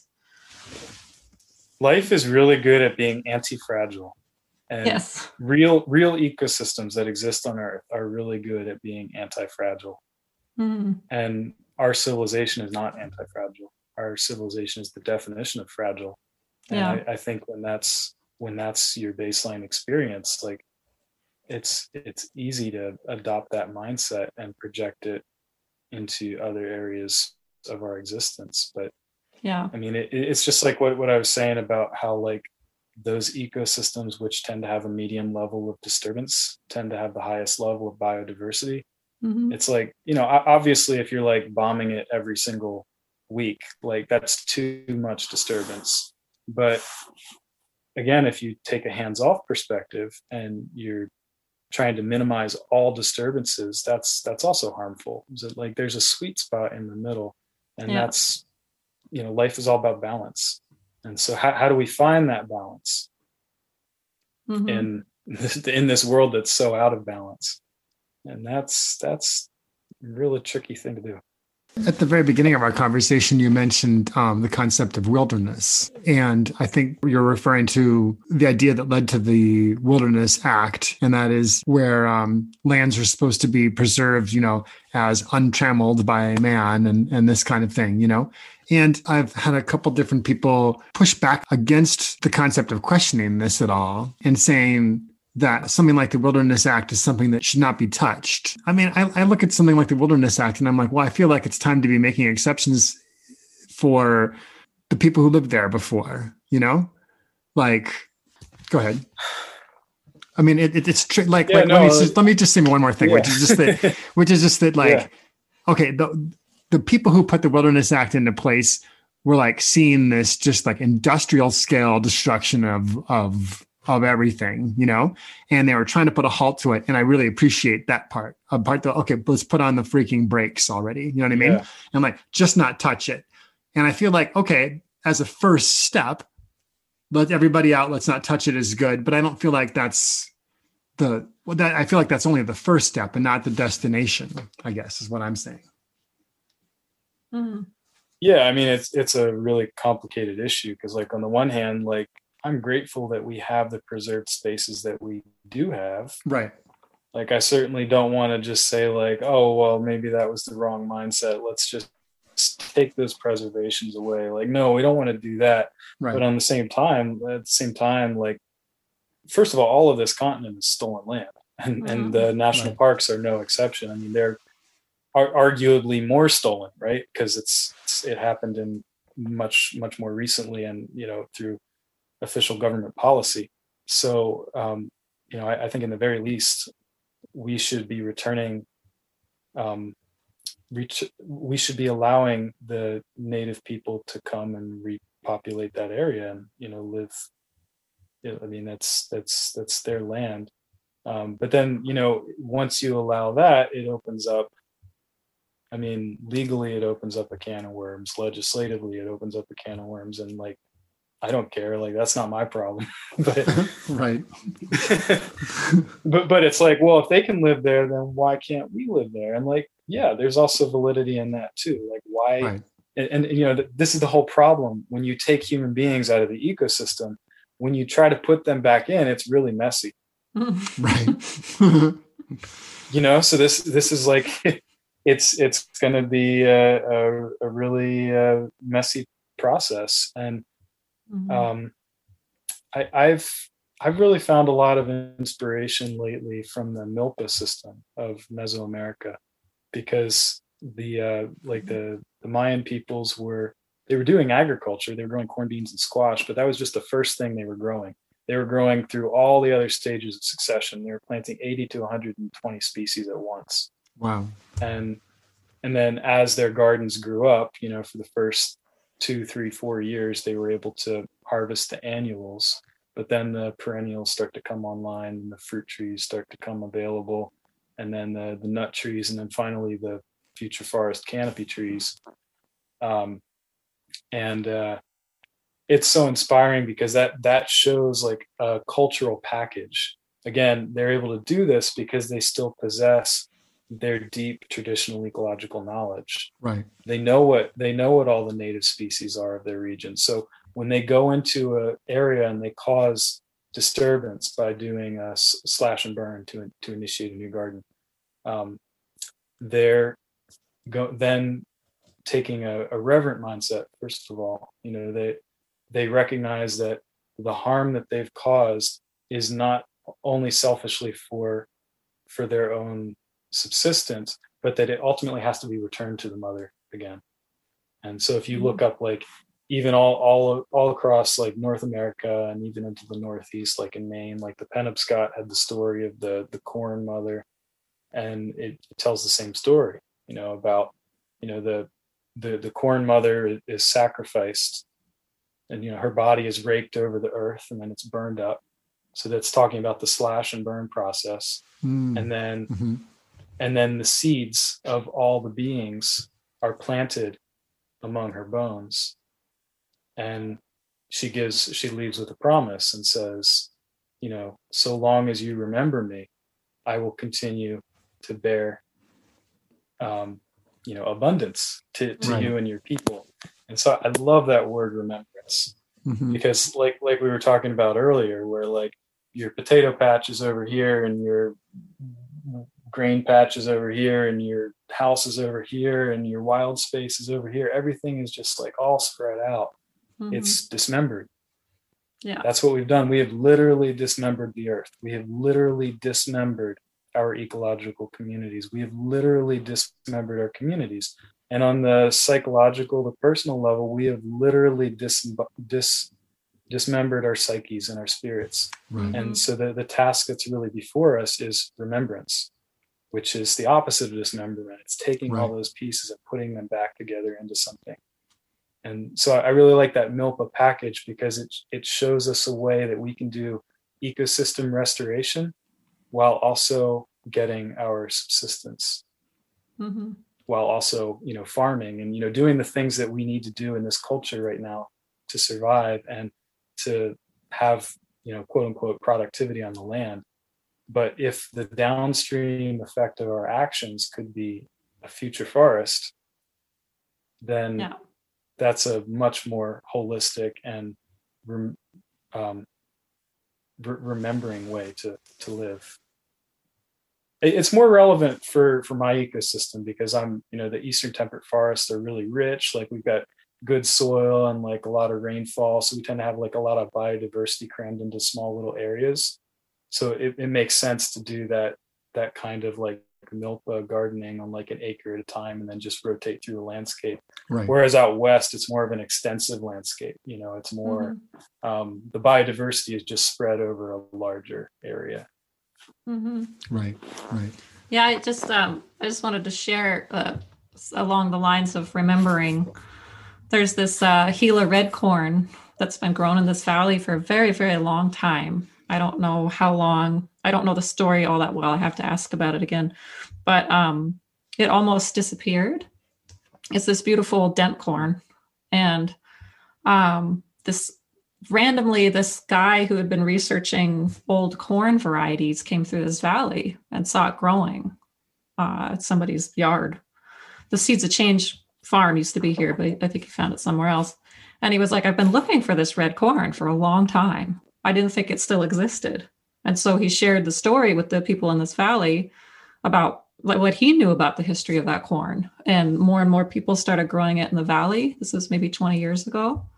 And so now that corn has made a local resurrection in this small little valley. And um, I got to plant some. Well, I didn't plant it, Kollibri did, but we got to see it growing this last year. And he said that she germinated very quickly, like within a few days.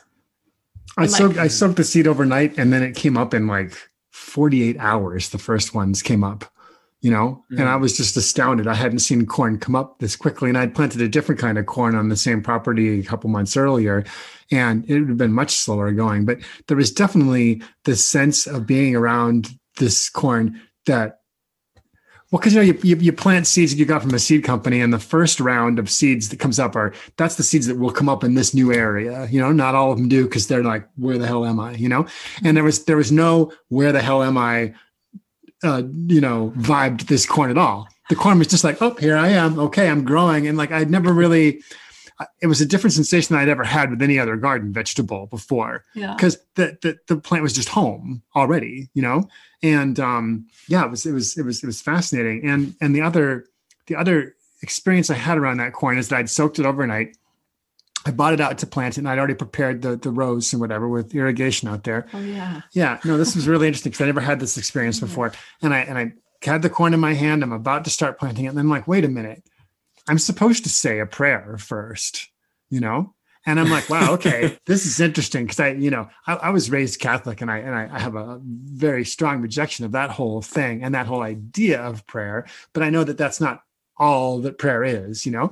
And so, so having the urge to pray, I, I mean, I don't know when I've ever had an urge to pray, you know, like, but it came into me really strong. I'm like, wow, okay. So then mm-hmm. I, I went and I got some, you know, some homegrown tobacco we'd grown a few years ago, and I just did. I was there by myself, and I just did a an offering with the tobacco and smoked some in ceremony and and and and, and just made something up on the spot, and then felt like I could I could go forward. But I'm like, wow, okay. So even with a domesticated plant like this, there's like something really special going on, you know? It was well, it, yeah, it did feel like she remembered it here, and like it was the most talkative corn patch I've ever been in. Like even if there was just the lightest breeze, mm. She was making tons of noise. And everybody else I've talked to in the valley who grows there, they're like, "Oh yeah, she talks a lot, doesn't she?" And I'm like, "Okay, like this is not Yeah. just me. This is like Uh-huh. some She was so grateful to be noticed and recognized and appreciated Yeah. and cherished. yeah. this is a thing with her." Yeah. And and, and delicious corn too. Really Yeah. delicious. Yeah. I've, I've heard How'd you it said that like the, the beauty of species like corn and like some of what we think of as like hyper domesticated species is that they're that way because we married into their family. Uh, That's pretty. hmm Yeah. I feel like the moment in, in history that we're at at this point that that we have just this thread that's left connecting us to all these older understandings and older perceptions and older ways of living. And I, I feel like I feel like it's such incredibly important work to make sure that that thread doesn't break at this point. Mm-hmm. Yeah, what I'm trying to do locally, and um, a, lo- a lot of my my friends and associates, um, we're we're all on board with trying to just bring back a revival in like the native nut trees.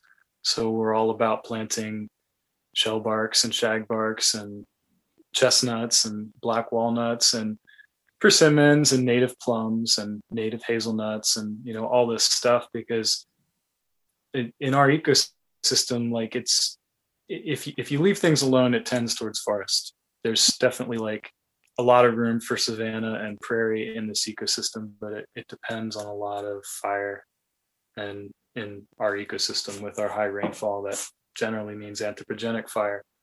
Um, so yeah, I, I think the trees are such a wonderful keystone for our, our whole ecosystem. And if, if you can if you can plant the forest, so many of our root foods grow in the understory of the forest and then you you know the and i'm, not saying that the areas of savanna and prairie aren't as important because they're just equally they're equally important but i think that the trees are just such a tangible thing that speak to people like people can sit beneath a tree you know and they, they can appreciate it it's i think it's harder to appreciate um, at least in this ecosystem it's harder to appreciate a savanna or a prairie because you really have to tune in to something really delicious. It's like the, the the quickest way to our heart is through our stomach, right? So like if you're Mm-hmm. in a savanna and there's ground nuts and lily bulbs growing everywhere, it's like, yeah, that's great food, but like I, it, it's, it's yeah. so that yeah, that, that's that's where I try to reach people is just it is just by how wonderful this food is, and like that's that's why we develop mutualisms with these species in the first place. So I I try to steer clear of language of like domestication and instead focus on mutualism because that's that's what it is. Mm, Mhm. And now most of the species that we interact with that we have mutuality with can also survive on their own independently. There's there's a very small few that have trouble reproducing without us, but even that, like, I'm not convinced that that's really a thing that's universally applicable. It's like, mm-hmm. yeah, if you take a GMO chicken, like an industrial chicken out of a chicken house and expect it to survive on its own, it's not. But like as a species, you know, that they'll they'll they'll be all right, you know, if their mm-hmm. numbers are high. It's like even wheat and rice like reseed themselves in Tibet and China and like feral populations that just keep on going and keep on going. So like these are like two of the most domesticated grains we often we, we commonly think of and like even they can do it so you know i i, I think it's it's just that often these like domesticated species are so closely involved with our manufactured habitats where we maintain the level of disturbance that we tend to not see them elsewhere because that's just the niche that they've adapted to. But if we suddenly step out of the picture and they're just left alone like they're living beings you know they're gonna they're gonna find out a way. They've they've got a lot of inherited wisdom in those genes. They've Mhm. got um you know they they go back to the same origin that we go back to you know like we you know they, they go back to the the genes of the first land plants are in them and we share we share a lot of our genetic makeup with all these domesticated species you know going back even to bacteria and endosymbiosis and all these things. So like if if we leave the picture they're going to be all right. They're going to find a way. Um but yeah so I, I like to think about mutualism Mhm. Have you been um you've been experimenting with fire on your own out there too, haven't you? Yeah. hmm totally yeah it's it's uh it's really beautiful to walk with fire i and i i like the phrase walk with fire because that's the kind of fire you should be lighting something that's just so so appropriate and so under control that you can just casually walk alongside of it and stomp it out or tamp it out as you need to and Mm. and just like I- it, when the conditions are right and and I pull off a burn properly, it can take like two hours to burn across a quarter acre.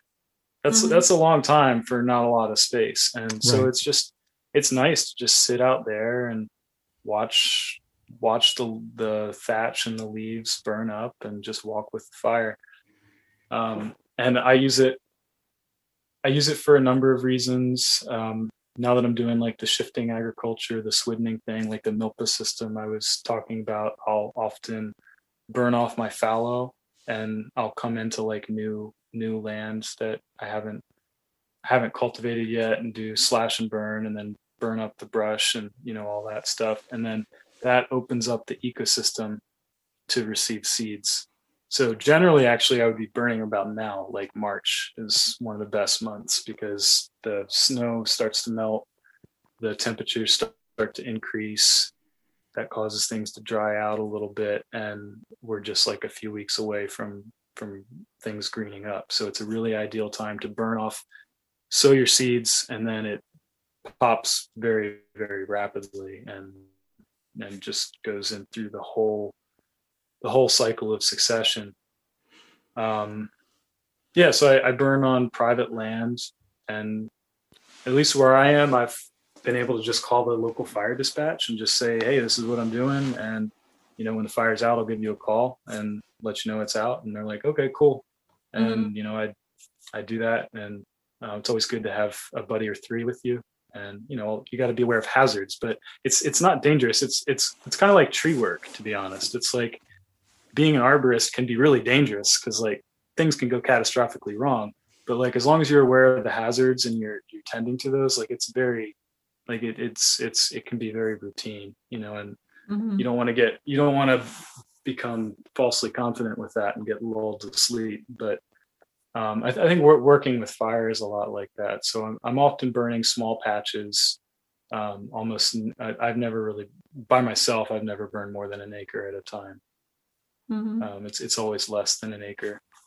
Um, yeah i mean with with a larger crew like i've helped participate in controlled burns for like natural lands and places like that where it's part of policy. And i'm just a person on the ground and you know we'll, we'll have several people and you can do you can do a burn that covers like acres and acres and acres like hundreds of acres and that's really cool to watch but that's um, that's not what i'm doing i'm doing small Mhm. scale burns Yeah, I've been. and it, it's it's really it. yeah. I would like to play It- with. it's really with that. Yeah. There's Yeah. play. Go ahead. I mean, yeah, it's it's a lot of fun. I mean, I uh, I was a pyromaniac as a kid, and I guess I still am. So was my brother. And now he's a firefighter. Huh, that's a coincidence.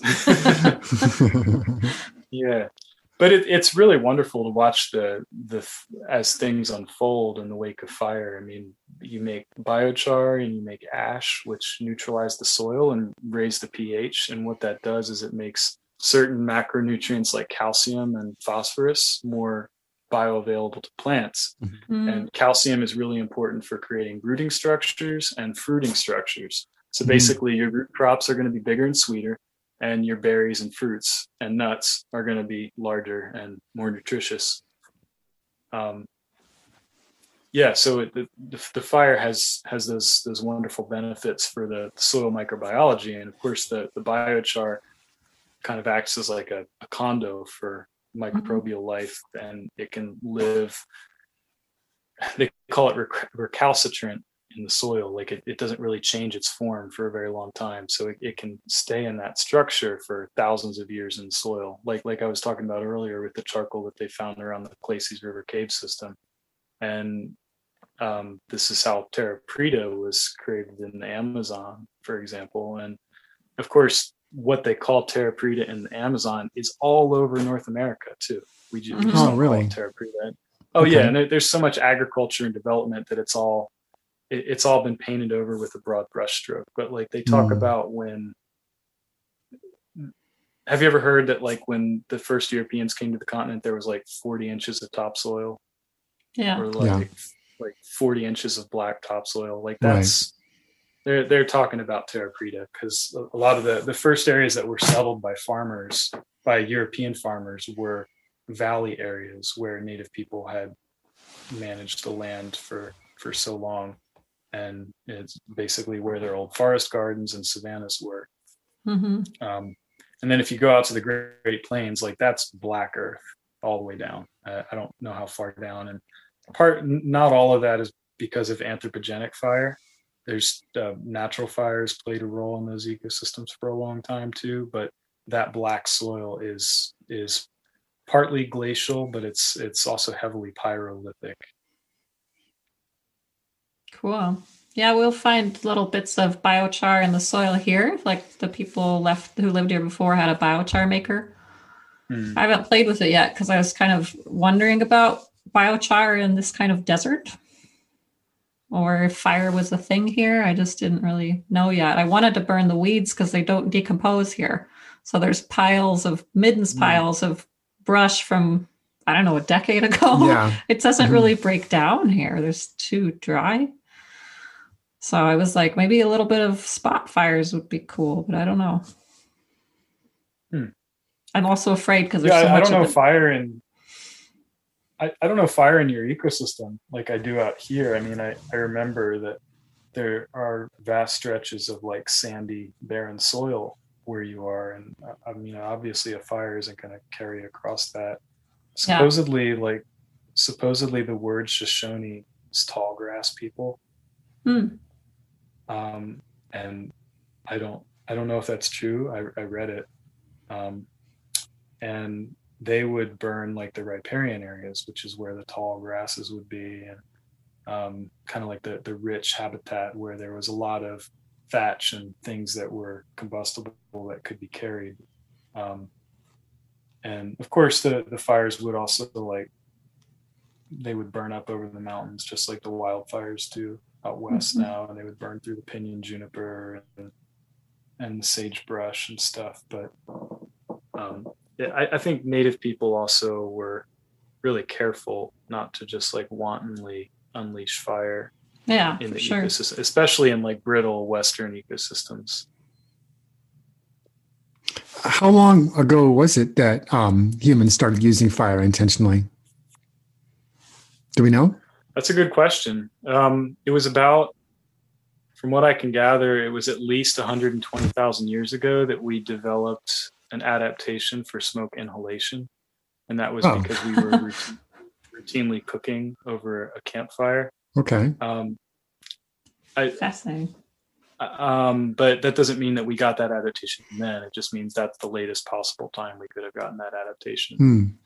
Um, we, I, I, I think we've probably been using it for close to a million years. I mean, if you look at Wow. the the archaeological site of Peking Man, five hundred thousand years ago, this was a, a Homo erectus, supposedly. Um, he would there were the charred remains of uh, sugarberry or, or hackberry were found Hmm. in, in his gravesite. So he was like cooking hackberries. Um, so he must have he must have known how to how to use fire. Yeah. Right. Because I know that, you know, people talk about how um, using fire allowed humans to eat meat more frequently than they were able to before. And I've also heard that fire is what allowed us to eat more root vegetables, that a lot of the roots are not edible until you cook them. Um, yeah, the well, the, there we did also get an adaptation for consuming starch. Oh, okay. Okay. So that's another adaptation that we we gained no no more recently than 120,000 years ago. Again, it's like when did we first get that? I I don't know. Um, but the whole meat issue, I mean, you don't really need to cook meat. Mhm. um, I mean, especially fish. Like right. fish are still eaten raw and um, but I, I don't think that people i don't think humans or apes were really actively hunting the way humans were until we had mastered fire because it was it was the mastery of fire which allowed us to survive in savanna rather than being like arboreal um, apes. Like g- gorillas they have the, they're shaped the way they are because they have a really big gut because they eat a lot of raw food because they live in a rainforest Right. and it was it was really the invention of fire stick farming which allowed us to come onto the savannah because we could we could find the same nutrition in geophytic root foods that that grew among the tall grasses um, among the widely spaced trees. And uh, yeah i mean often the way evolution works is that we set out in a new direction and then we find a way to adapt to it later. So like there was probably a period of time possibly several thousand years long where humans were eating roots eating the starch from roots and eating meat and things like this. And and and um, inhaling smoke from ki- cooking fires without having a gene to digest starch in a special way without having a gene to inhale smoke in a special way. Um, that that you know I, I don't know when that happened. Mhm. right right right. Because you know uh, in in the, the you know the circles that that we both kind of run around and that we all kind of run around in i mean um uh you know people point to agriculture as being like a major shi you know the neolithic in particular as being a, a, a major shift and then other people point at fire as being like the major shift you know? Yeah fire was definitely a major shift. It was it, that's what's enabled us to reshape ecosystems like we have never done before. Right right. And except for that one bird in australia there's not really anyone else who does that. You've heard about no, that not right? really.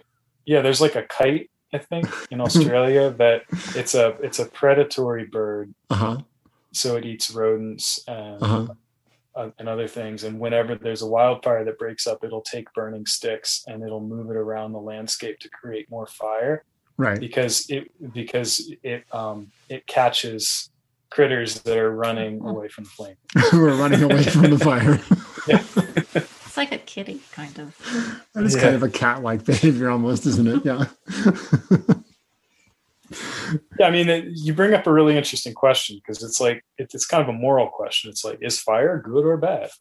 Mhm. right. Right. And Mhm. uh, yeah, I don't have an answer for that. I mean, it's it's what it is. It's what our species does. It's how we've survived for hundreds of thousands of years at this point. It's what Right. enabled us to basically go all across the globe. It's what enables us to live in ecosystems that are basically outside of a rainforest. hmm Um, I mean, presumably we could eat roots without fire, like raw food. But again, it's like that's not really optimal for our digestive system. So if we all collectively decided to do that as a species, probably in another few thousand years, we would develop a new gene for eating raw starches, you know, that, Right. that kind of thing. So um, the, the question of morality is really interesting because it's like we we have a feeling sense in this world and we feel that some things are right and some things are wrong some things are out of balance and some things are in balance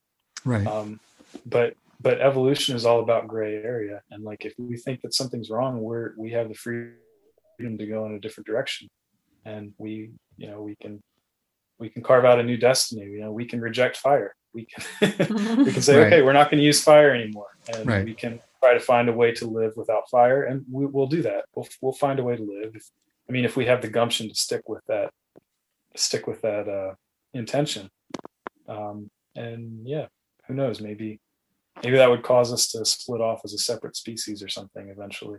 Right. Right. Because it's really easy to look at something like those vast, you know, cornfields in the Midwest or look at, you know, mountaintop removal or look at, you know, clear cutting of forests in the West. It's really easy to look at these things and be like, that's just so fucked up. Like, we just shouldn't. yeah How, how can you say there, there's no way to say, I mean, we just shouldn't be doing that. There's no way of, you know, we shouldn't be doing that but Yeah. again i mean i think the people who are doing that maybe they're lacking an experience of all the beings that live in those ecosystems right. and and even if they're not lacking that experience maybe they're numbing themselves to it Right. you know whether whether it's through alcohol or whatever like i mean that's it's really rough like you you can't you can't do that kind of destruction and sleep well at night Right. you know and um ignorance is probably the best defense. You know Mhm. somebody just just doesn't know. They, they did it and they just didn't know. But like the grief that those destroyed beings feel is something that we still feel. We just if if we're ignorant of who they are what they are we don't understand where the grief we feel comes from. It's like a free floating thing. And i think that that's why there's so much depression Right. in western societies it's because we're feeling all this stuff we just Right. don't we just don't recognize it we don't know where it comes from we don't know what that is Mhm. it's just like you know this this general feeling um, Yeah. Yeah. Totally. yeah so like the, the moral question is is interesting because it's like on in an embodied sense as an animate being in this reality like we relate to all the other beings and like of course i don't want to harm my kin. You know we are all kin. We're all we're all relatives. And but there's also the other truth that we can't make our subsistence our daily sustenance except without shedding the bloodshed of creation as wendell berry would say. Um you know so that's that's part of like the uh the spiritual contract that is made between predator and prey. Like if you if you look into the way some indigenous hunter gatherers still hunt.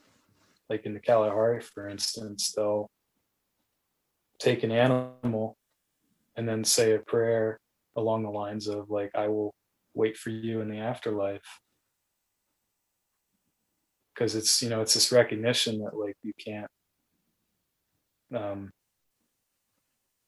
you know all, everything has consequences Right. It's it's kind of like karma. It's like if if you're not ignorant, if you know what you're doing, you have to reckon with the consequences of what you're doing. And I think that that's a, that's another thing that's that's really lacking in in our culture in this Western culture. And part of it's because of the loss of traditional ecological knowledge, but because of that loss, there's um, there's a great level of ignorance that holds sway over over a lot of people, and um, that that ignorance can keep us out of can keep us away from the kind of reverence that is is healing or and maybe healing is the wrong word but the the kind of reverence that keeps things in perspective that keeps things in focus that keeps Mhm. things in balance it's like yeah our, our role as human beings like the way we we subsist is through ecological disturbance. But that doesn't mean that we just just disturb and disturb and disturb away and not even you know realize that that there's a there's a whole other there's a whole other side to that. Mm-hmm. Well, it's about consequences, obviously, in part. right consequences. You know, yeah th- th- ev- every action has a reaction right. every sequence has a consequence.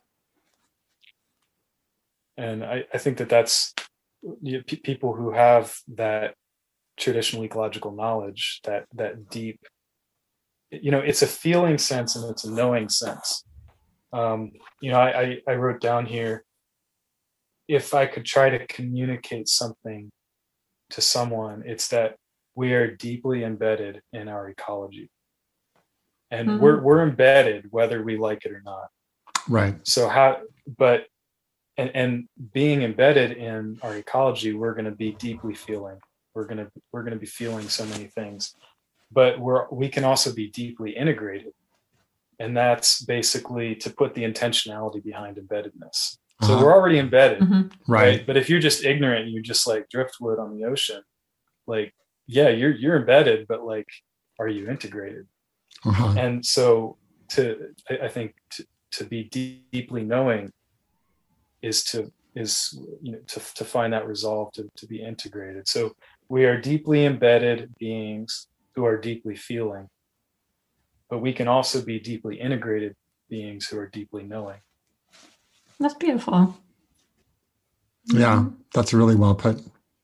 I feel like I've, I've I've thought a lot that like uh people will say things like we're so disconnected from nature. And I'm like, well, yeah, sure, in one way, but ultimately only ideologically. Like you can't mm-hmm. actually separate yourself from nature. And that's what you were speaking Right. to. Like you're still feeling things, even if you don't know where they're coming from, because you can't actually separate, you know? That's just an idea that's in the way that you're something else, you know? Yeah exactly it's it's that separation and that's at the beginning of our talk i was talking about like the the philosophical baggage that's like behind so many of our terms and i think the reason why it's important to examine that and take a look at that is because if we can get beyond that then we can get beyond this language that's framing everything along separation Yeah. You know like like if if we think that there's the wild the, the wilderness on one hand and then the domestic or the human sphere on the other hand then so long as we keep using that language we're perpetuating this idea of separation Yeah. and just the same like you know when when we look at like invasive species and and we think that there's such a thing as like an invasive species then we're perpetuating this separation that that on the one hand there is something that is supposed to be there. Hmm and then on the other hand that there's something that's not supposed to be there. And that's really close to saying that there's like a good pure thing and there's a corrupted abominable thing. Yeah. and you know that that gets you really dangerously close to de um, I, I was going to say dehumanizing nature but nature isn't human. But it's that same idea like you take a person and you dehumanize them and you say Yeah. you say that person's bad. Hmm and it's because you've you've started to treat them as an object as Yeah. something separate from your own experience that now you're you free yourself up to harm them. Hmm to cause suffering and hurt.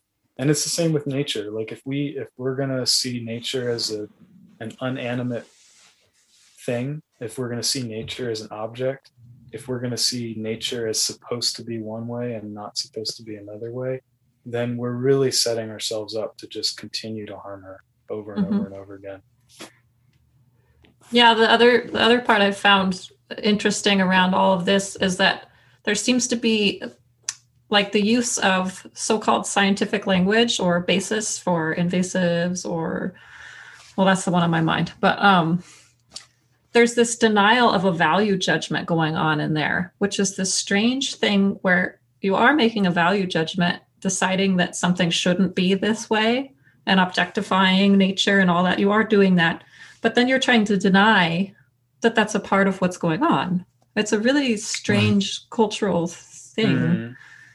you know it's it's it's like using languages it's like using the language of science as an infallible it's like a religious book actually.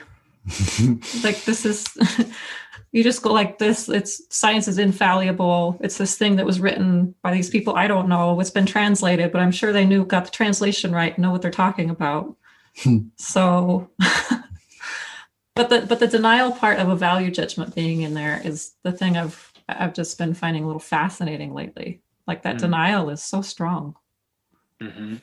And so much emotion and resentment comes up when you trying to point out another way that well that's a value judgment. That's not actually just how it is. It's not just how it works you know? It's interesting. Yeah i mean it is a religious idea that that idea that like nature can be categorized and put into neat little boxes and like discrete little units and all of that. Like that's a that's an intensely western religious idea yeah. And i mean that that idea is foundational to taxonomy.